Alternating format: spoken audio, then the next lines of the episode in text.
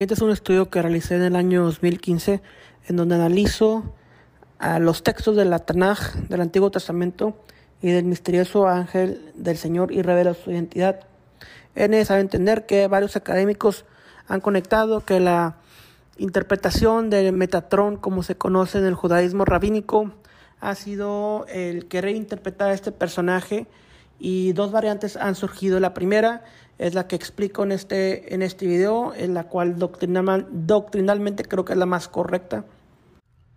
Algunos eruditos concuerdan que la posición del judaísmo rabínico es aplicarle este personaje místico a Enoch, eh, lo cual es una contrarrespuesta al, pues obviamente a, la creencia mesiánica de Yeshua como este, este eh, ángel el cual carga la presencia de Dios en sí que es la creencia que tenemos nosotros como creyentes en, en Yeshua. También es necesario aclarar que el nombre Metatron es un nombre de uso rabínico, el cual también se usa en las doctrinas del New Age y todo este misticismo. Eh, la asociación de este nombre solamente para identificarlo como es que los rabinos identificaban a este ángel del Señor y la identidad de él, la función, con el personaje que estamos revelando en este video. Así como menciono a continuación, no es que Yeshua sea un ángel, sino que un ángel es un mensajero. Eh, es la traducción de Malach en español, mensajero, lo cual es la misión de Yeshua, traer este mensaje del Padre al mundo entero. Por eso lo hemos manifestado de esa forma en la Tanaj.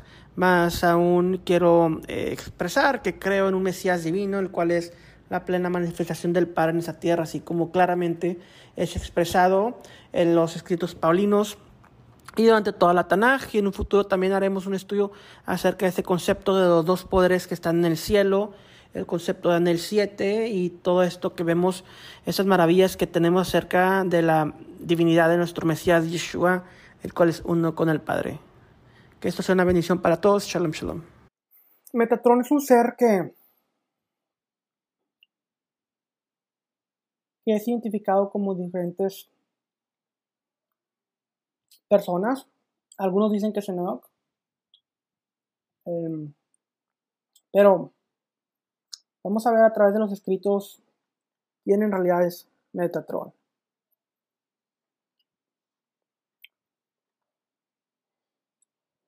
Las palabras de Yeshua, porque así como el Padre tiene vida en sí mismo, así también le dio al Hijo tener vida en sí mismo. Y le dio autoridad para ejecutar juicio porque es el Hijo de Hombre. Examinen las escrituras porque ustedes piensan que en ellas tienen vida eterna y ellas son las que dan testimonio de mí. Porque si creen a Moshe, me creerán a mí, porque de mí escribió él. Pero si no crees sus escritos, ¿cómo creerás mis palabras? Porque yo no he hablado por mi propia cuenta, sino que el Padre mismo que me ha enviado me ha dado mandamientos sobre lo que he de decir y lo que he de hablar.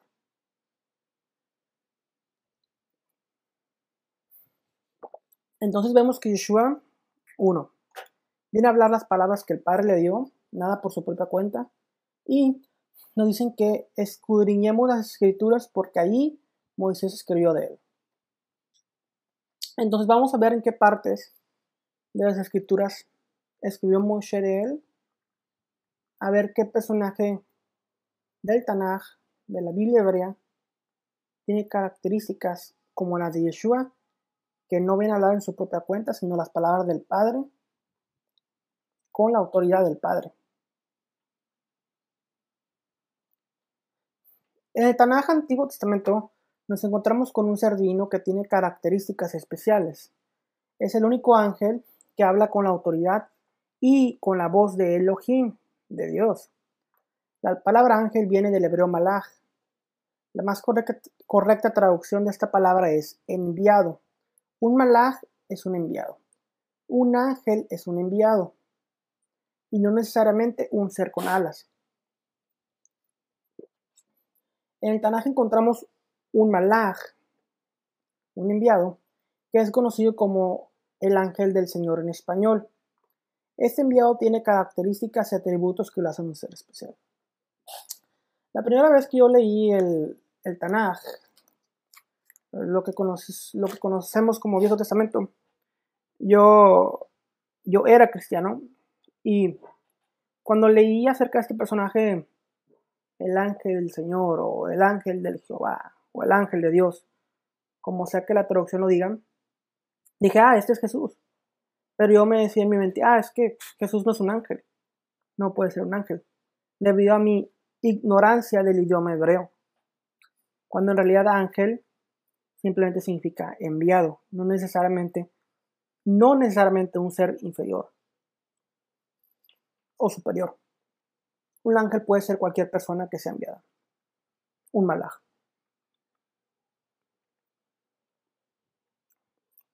Vamos con uno de los sueños de Jacob. Jacob ben Isaac.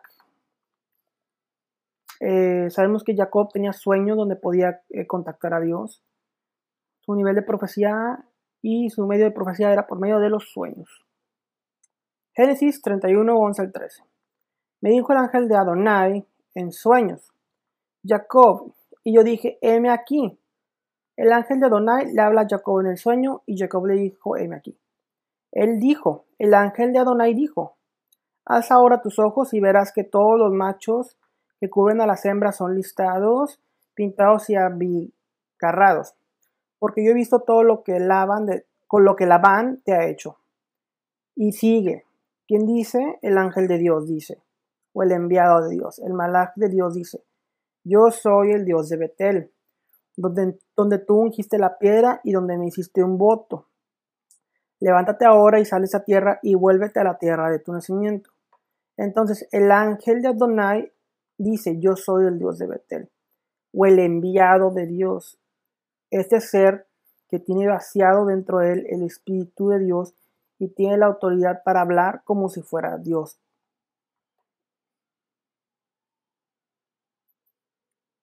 Ahora, el ángel o el malaj de Adonai se manifiesta a Moshe en la zarza.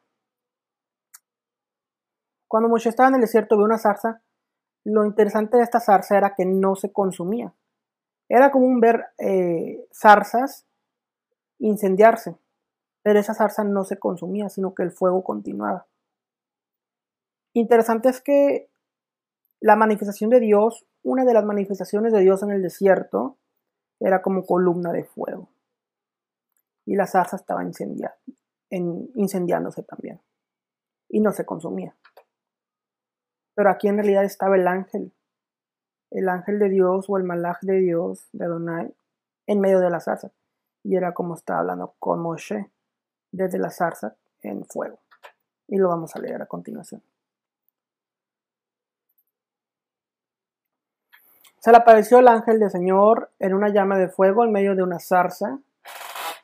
Y Moisés miró, y aquí la zarza ardía en fuego, y la zarza no se consumía. Entonces dijo Moshe, me, acercaré ahora para ver esta maravilla, porque la zarza no se quema. Cuando Adonai vio que él se acercaba para mirar, Dios lo llamó en medio de la zarza. ¿Ok? Entonces, y se le apareció el ángel del Señor en una llama de fuego en medio de la zarza. El ángel es el que estaba en medio de la zarza. Y lo habla aparentemente de dos personajes, porque cuando el Señor vio que se acercaba, Dios lo llamó en medio de la zarza. ¿Ok? Entonces, ¿a qué Dios estamos refiriéndonos? ¿O por quién está hablando Dios? Por medio de este ángel. Y dijo, Moshe, Moshe. Y él respondió, heme aquí. ¿A quién le respondió Moshe? Al ángel o al malaj que estaba en medio de la zarza. Entonces Moshe dijo, perdón, entonces él, el ángel o el malaj, dijo, no te acerques aquí, quítate las sandalias de los pies porque el lugar donde estás parado es tierra santa. Y añadió, ¿quién está hablando? El malaj de Adonai. Yo soy el Elohim de tu padre, el Elohim de Abraham, el Elohim de Isaac y el Elohim de Jacob. Entonces Moshe cubrió su rostro porque tenía temor de mirar a Dios. ¿Y a quién estaba mirando Moshe? Al ángel de Adonai, al malaj. Este malaj no es un ángel con alas inferior o un ángel común o un ser común.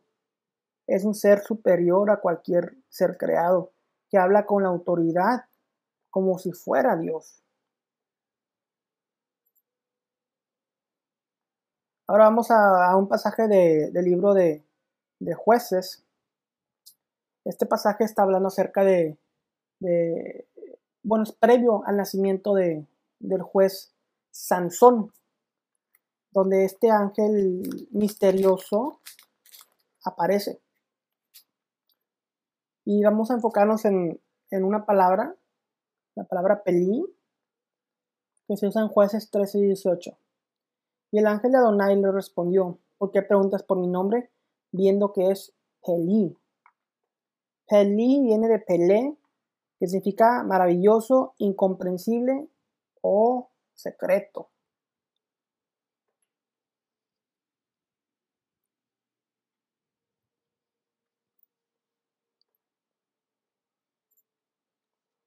Jueces 13. Había un hombre de Sora, de la tribu de Edán, el cual se llamaba Manoa. Manoa es el papá de Sansón. Y su mujer era estéril y nunca había tenido hijos. Vemos una vez más el remés de la mujer que no puede tener hijos, ya sea virgen o estéril. Esto es un remés de lo que iba a pasar con el nacimiento de Yeshua. Continuamos. A esta mujer apareció el ángel de Adonai, o este ángel misterioso, este malaj enviado misterioso, y le dijo, He aquí que tú eres estéril y nunca has tenido hijos, pero concebirás y darás a luz un hijo. Ahora no bebas vino ni sida ni comas cosa inmunda, pues he aquí que concebirás y darás a luz un hijo, y navaja no pasará sobre su cabeza, porque el niño será nazareo a Elohim desde su nacimiento, y él comenzará a salvar a Israel de mano de los filisteos. Y la mujer vino y se lo contó a su marido, diciendo, un varón de Elohim vino a mí, cuyo aspecto era como el aspecto de un ángel de Dios, temible en gran manera, y no le pregunté de dónde ni quién era, ni tampoco él me dijo su nombre. Uno, vemos que lo menciona como varón, vemos que lo menciona como malaj, como enviado, hombre y ángel. Continúa. Y me dijo, he aquí que tú concebirás y darás a luz un hijo, por tanto ahora no bebas vino, ni sidra, ni comas cosa inmunda, porque este niño será nazareo a Elohim de, su nacimiento hasta el día de su muerte. Entonces oró Manoah, el papá de Sansón, oró a Adonai, y dijo, ah, Señor mío, yo te ruego que aquel varón de Dios que enviaste, vuelva ahora a venir a nosotros y nos enseñe lo que hayamos, lo que hayamos de hacer con el niño que ha de nacer. Y Dios oyó la voz de Manoah, y el enviado de Dios volvió otra vez a la mujer, estando ella en el campo, mas su marido Manoah no estaba con ella. La mujer corrió a avisarle a su marido, mira que se ha aparecido aquel varón que vino a mí el otro día. Se levantó Manoa y siguió a su mujer y vino al varón y le dijo, ¿eres tú aquel varón que habló a la mujer? Y le dijo, yo soy. Entonces Manoa dijo, cuando tus palabras se cumplan, ¿cómo debe ser la manera de vivir del niño? ¿Y qué debemos hacer con él? O sea, Manoa en realidad ya sabía todo esto porque su esposa le había dicho. El ángel de Adonai respondió a Manoa, la mujer se guardará de todas las cosas que yo le dije. No tomará nada que proceda de la vid, no tomará vino ni sidra, ni comerá cosa inmunda, guardará todo lo que le mande. Manoah dijo al ángel de Adonai, te ruego nos permites detenerte, y te prepararemos un cabrito. Y el ángel de Adonai respondió a Manoah, aunque me detengas, no comeré de tu pan, mas si quieres hacer holocausto, ofréceselo a Adonai. Y no sabía Manoah que aquel fuese el ángel de Adonai, no sabía. Entonces dijo Manoah al ángel de Adonai, ¿cuál es tu nombre para que cuando se cumpla tu palabra te honremos? El ángel de Adonai le respondió, ¿por qué preguntas por mi nombre? Viendo que es Elí, maravilloso, incomprensible y secreto. Este ser misterioso, este ángel secreto, no revela su nombre. Solamente es conocido como el ángel de Adonai. Manoah tomó un cabrito y una ofrenda y los ofreció sobre una peña a Adonai. Y el ángel hizo milagro ante los ojos de Manoah y de su mujer. Entonces Manoah está ofreciendo un sacrificio al Eterno. Aconteció que cuando la llama subía del altar hacia el cielo, el ángel de Adonai subió en la llama del altar ante los ojos de y de su mujer, lo cuales se postraron ante tierra. Y el ángel de Adonai no volvió a aparecer a Manoah y a su mujer. Entonces conoció Manoah que era el ángel de Adonai. Entonces, entonces Manoah ofrece un sacrificio, un holocausto. El ángel de Adonai viene y se sube en la lumbre, en el fuego, y se va al cielo. ¿Qué otro remés, qué otro mensaje quieres tener más que el sacrificio consumiéndose, el ángel mismo de Adonai siendo un sacrificio para el Dios eterno. Claramente vemos una imagen de Yeshua en este pasaje. Continúa Manoah y dijo a su mujer, ciertamente moriremos porque hemos visto a Dios. ¿A qué Dios se refiere? Al ángel de Adonai. A este Dios se refiere. Lo identifican como, como el Dios, como la imagen visible del Dios invisible, así como dijo Rab Shaul, el apóstol Pablo. Continúa Manoah y dice, perdón, la mujer le respondió, si Adonai nos quisiera matar, no aceptaría de nuestras manos el holocausto y la ofrenda, ni nos hubiera mostrado todas estas cosas, ni ahora nos habría anunciado esto. Interesante. A este ángel Adonai, a este enviado de Dios, lo identifican como Dios mismo. Continuamos con Isaías 9:6 haciendo la conexión de la palabra Pelé, del versículo del capítulo de jueces, Isaías 9:6 dice, porque un niño nos es nacido, hijo nos es dado, y el principado sobre su hombro, y se llamará su nombre admirable. La palabra admirable aquí es Pelé, de donde viene la palabra Pelí. Pelí, admirable, incomprensible, maravilloso, decreto. Es el mismo nombre que se le da al Mesías en Isaías 9:6. Vemos que el título dado al rey Mesías es el mismo título dado al ángel de Adonai. Entonces aquí hacemos una conexión entre el rey Mesías prometido y el ángel de Adonai. Metatron, parte Beit, parte 2. Talmud Sanedrin 38b. Una vez que el Min dijo a Rabí y Yid, está escrito y a Moisés, él, el Eterno le dijo, vamos al Eterno. Pero sin duda lo que debería haber declarado es, ven a mí. El Eterno debe haber dicho, ven a mí. Fue Metatrón que hablaba, respondió, a nombre de quien es similar al, al de su maestro, porque está escrito, porque mi nombre está en él. Éxodo 24, dijo el Eterno a Moisés, sube el Eterno tú y Aarón, Nadab y Abiú. Em, en este versículo dice, el Eterno a Moisés sube al Eterno. Y lo que el rabino comenta es que Metatrón le dice a Moisés, sube a Dios. Pero Metatrón tiene nombre de Dios en él.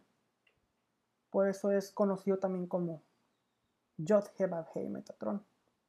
O el Yod pequeño, menor. Dice Yeshua, el Padre es superior a mí.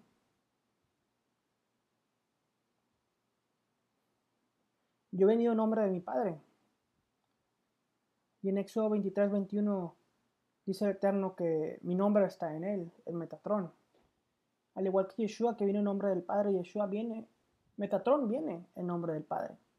Los dos vienen con la autoridad del Padre. O él viene con la autoridad del Padre. Metatrón, el hijo de Yah. Al hijo de Dios, Metatrón, a través del Sohar. ¿Qué puedo hacer por él? Me comprometo toda mi casa en su mano. A partir de ahora sea usted, Metatrón, un encargado como está escrito, el guardián de Israel. El pilar del medio de la divinidad es Metatrón, que ha logrado la paz por encima de acuerdo con el estado glorioso allí. Mejor es un vecino que se acerca que un hermano lejos. Este vecino es el pilar del medio de la divinidad, que es el hijo de Yah. Entonces, Metatron es el guardián de Israel. Metatron es el pilar del medio de la divinidad. Y el pilar de medio, en medio de la divinidad es el Hijo de Dios. Metatron es Ben Elohim, hijo de Yah.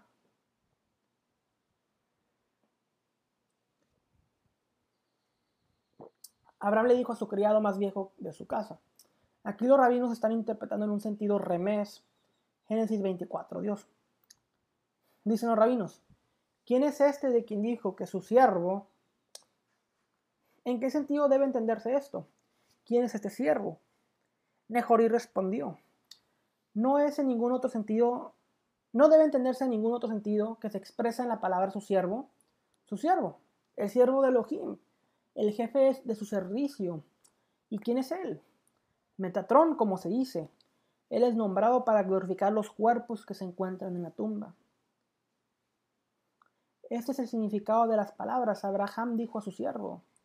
Es el siervo de Elohim, el siervo es Metatrón, el mayor de su casa, de la casa de Elohim, que es el primogénito de todas las criaturas de Dios, que es el gobernante de todo lo que tiene, porque Dios le ha encomendado a él gobernar por todos sus ejércitos. 1. Em, Nombrado para glorificar los cuerpos que se encuentran en la tumba, al igual que Yeshua. Él es las primicias de la resurrección de los muertos, de la glorificación de los muertos.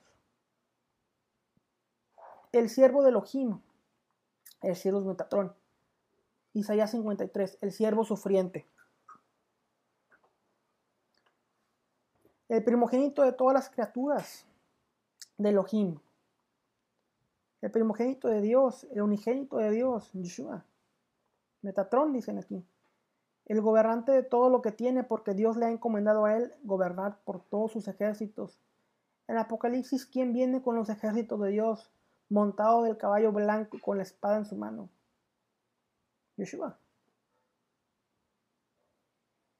Para guardar el camino del árbol de la vida, Yeshua dijo, yo soy el camino, la verdad y la vida. ¿Quién es el camino del árbol de la vida? Es el gran Metatrón, porque Él es el camino a este gran árbol, a ese árbol poderoso de la vida.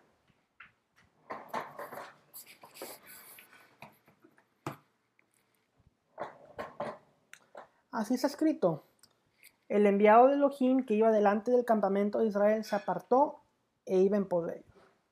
En Éxodo 14, 19 vemos al, al malach de Elohim guiando a Israel por el desierto. De igual forma, en el segundo Éxodo, Yeshua va a liderar a todos los siervos del Eterno de los cuatro ángulos de la tierra. Y Metatón es llamado el ángel de Elohim. Ven y mira, así dice Rabbi Shimeón, el uno santo bonito sea, ha preparado para sí un templo santo arriba en los cielos, una ciudad santa, una ciudad en el cielo, y lo llamó Jerusalén, la ciudad santa. Cada petición enviada al rey debe ser a través de Metatrón. ¿Qué dijo Yeshua? Nadie viene al Padre si no es por mí.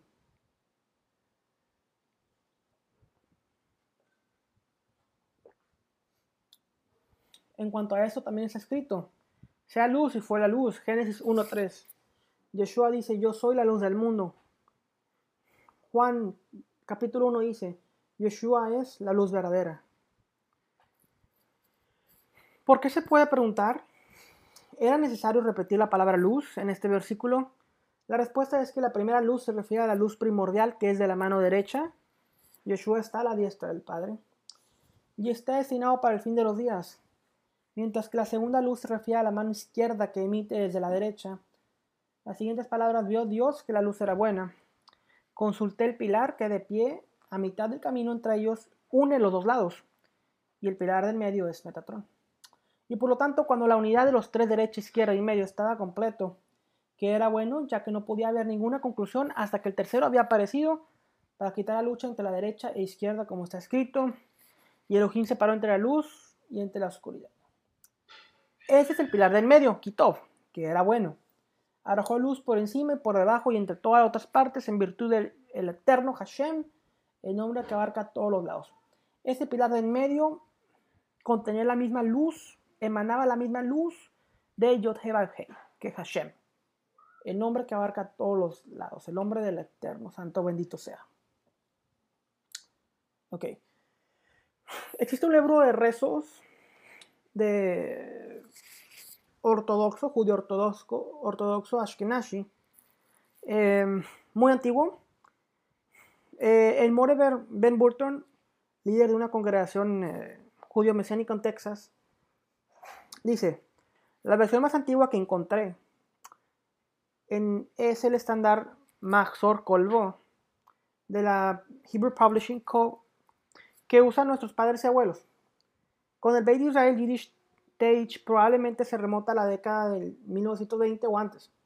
También está en el Kol Bo Rav Penini, el Oach Hudush de 1978, el Maxor Raba, la traducción Adler inglés cerca del 1930 y es el Code en la versión Ashkenazi en, en la página 436 que tiene el, hebreo Yod Shin Bab Ayin, que significa Yeshua en inglés.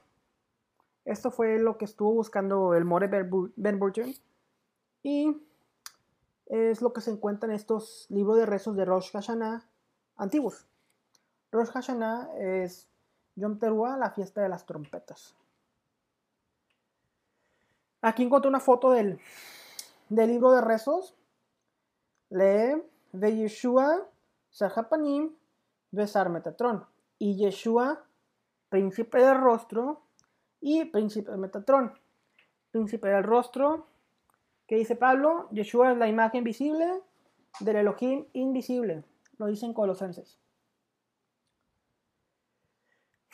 El libro de rezos dice, que sea tu voluntad, que sea el sonido de las tashrat, son los diferentes toquillos de shofar, la trompeta, que soplamos sean tejidos en la cortina de la mano del ministro Tartiel, al igual que el hombre se ha recibido de la mano de Eliyahu, y Yeshua, el príncipe de la cara y príncipe Metatrón, y quizá llenas de misericordia para nosotros. Bendito eres tú, Señor, de las misericordias.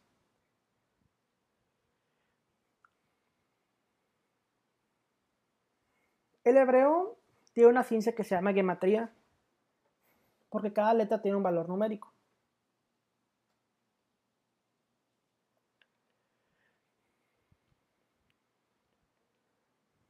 Metatron es equivalente a 314. Shaddai, uno de los nombres de Dios, es equivalente a 314. Por lo tanto, Metatron es equivalente a Shaddai. Metatron lleva el nombre de Dios en él. Lleva la autoridad del Padre en él.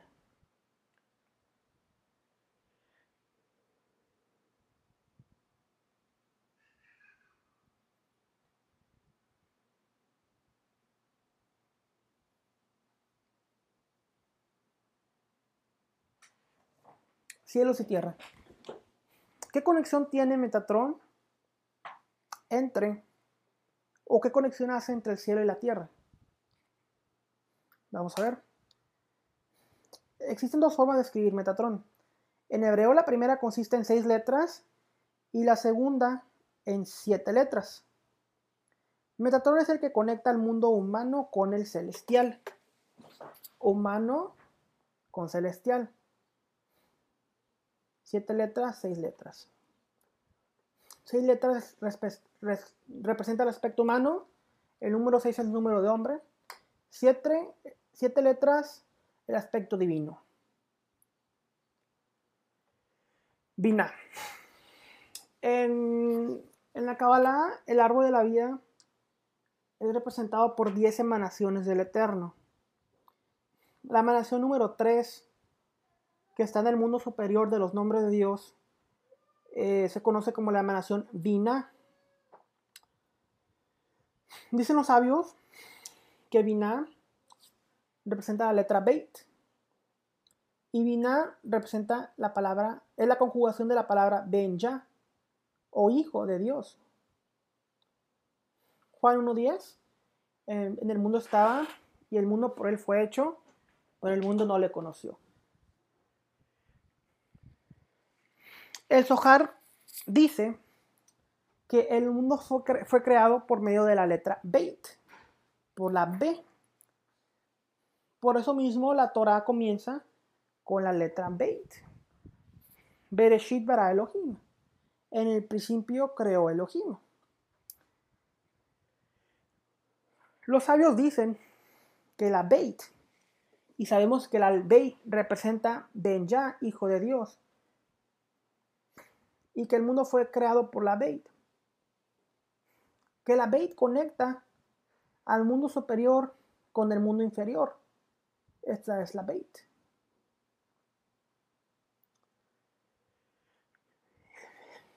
Es Metatrón el que conecta el mundo superior con el mundo inferior. Es el Hijo de Dios que conecta los cielos con la tierra.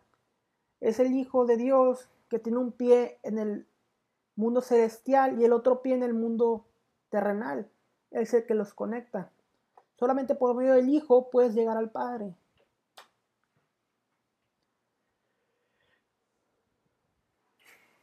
En el judaísmo el Mesías tiene diferentes nombres. Lo hemos visto, Sarjapanim, Metatron. Eh, la palabra Mesías, Mashiach, Mesías, representa cuatro nombres.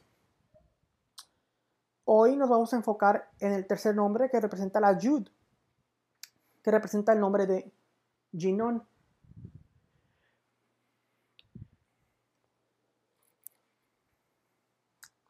Sanedrín 98b habla acerca de Tejilim, Salmos 72, 17, donde es mencionado el nombre Ginon. La escuela de Rabí Yanaí dijo su nombre es Ginon, porque está escrito su nombre será para siempre. El sol, su nombre es Ginon.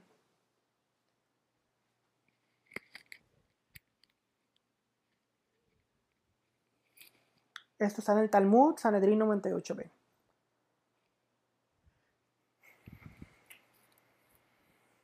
Yod He Bab He, Yod Nun Vav Nun Sofit, Nun final. ¿Cuál es la conexión entre el nombre del Eterno, el tetragramatón, el nombre de cuatro letras, el nombre santo, y el nombre del Mashiach, Ginon? Podemos ver una conexión o un paralelismo entre las Yud y la Bab. Y queda la Hei y la Nun.